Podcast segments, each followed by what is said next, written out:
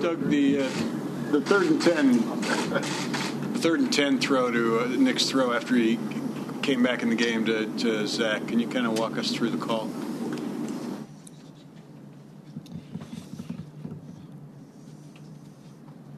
The last drive? Yeah, the twenty-yard pass to Ertz. That, uh, oh, oh, oh, yeah, yeah, yeah. Okay. Um, yeah, so you know, um, just a call that's been in our offense. Um, again, thinking thinking of our playmakers, obviously, you know, uh, Alshon making a tremendous catch, and then and then uh, Ertz. Uh, the two defenders for Houston actually collided, um, and which allowed Zach to really really pop free, and, and Nick did a great job there of just being able to be patient in the pocket, find him, and, and, and put up a good throw, and then uh, have the awareness of getting out of bounds. On the sideline there, there's been a few tough fourth quarters here. What were you thinking when they? We got time and timeouts again, and uh, have a lot of confidence in the offense. You know, it's something that um, you know we, we work on a lot. There's a two minute drive and, and tempo offense, and um, you know um, this league has always been about about players making plays, and and uh, you know a lot of credit to the offense today for, for putting us in that position to, to win this game. Nick, Nick always plays with calmness, with poise, but how impressive was it today, especially after he took that hit, had to come out, then to come back and direct the offense? You know, that's just that's just Nick. Um, you know, he's always been calm. You know, in, in in and around the, you know, his preparation during the week, and then of course leading up to the game, and you know, he, he's a guy that just wants to wants to continue to, to just help the team win and, and, and dish the ball and put it put it in our playmakers' hands and you know, um, really not not get much credit. Just just let the other guys do it. You know, and and uh, even after taking that hit and then going back in, uh, I thought it, it, took a lot of a lot of courage. excuse me, a lot of courage and, and guts at that point to uh, want to finish the game and come back in. And uh, it's just credit to credit to Nick. What did he say when he came off the field for that one play? Um, I was getting Nate ready, so I didn't talk to him. Doug, do you guys think you're playing your best football this season right now, heading into next week?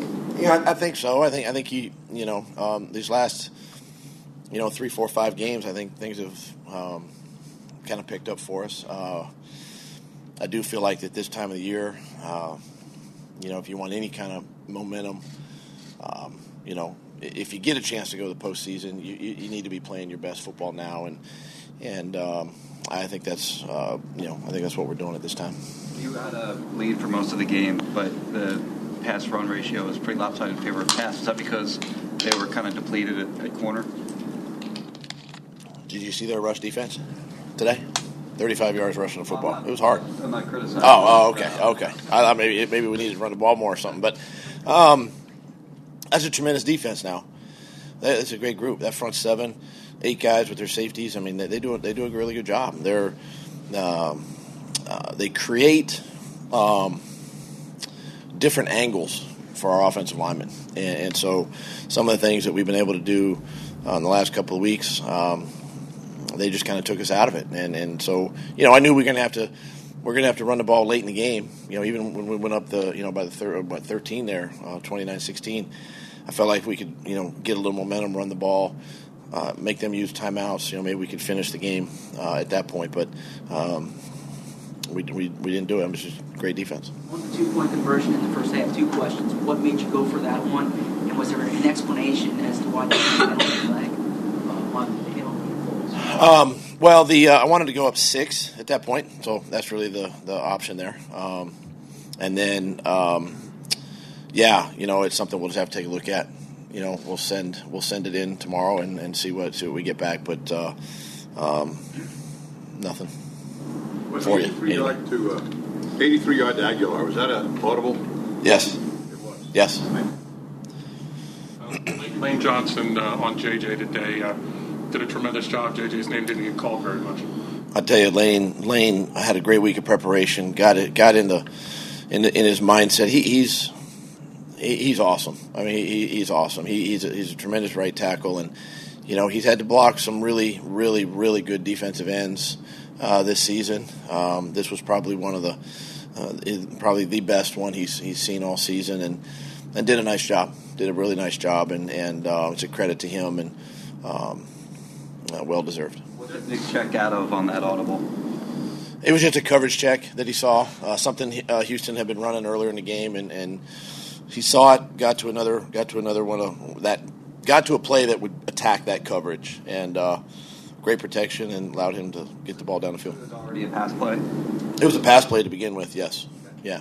Doug, Zach uh, broke Witten's record tonight, today. What has he meant to your quarterbacks to have a guy, particularly on third down and in the red zone, that they know can get open and they can count on? Yeah, first of all, it's uh, it's a great honor for Zach, and and um, you know, con- congratulations go to him.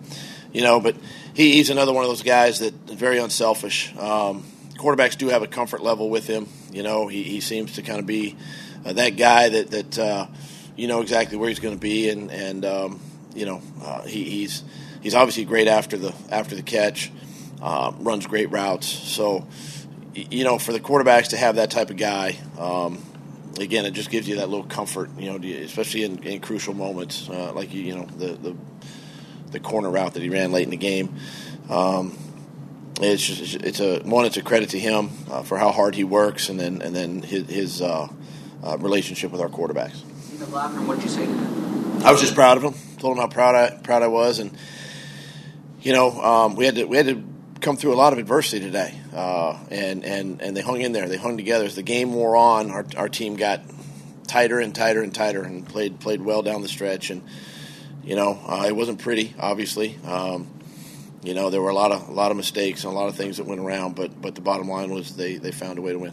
You've spoken to us in the past about having a, certain feeling about your team. Are you seeing something now in these past five games uh, that gives you encouragement about your prospects here?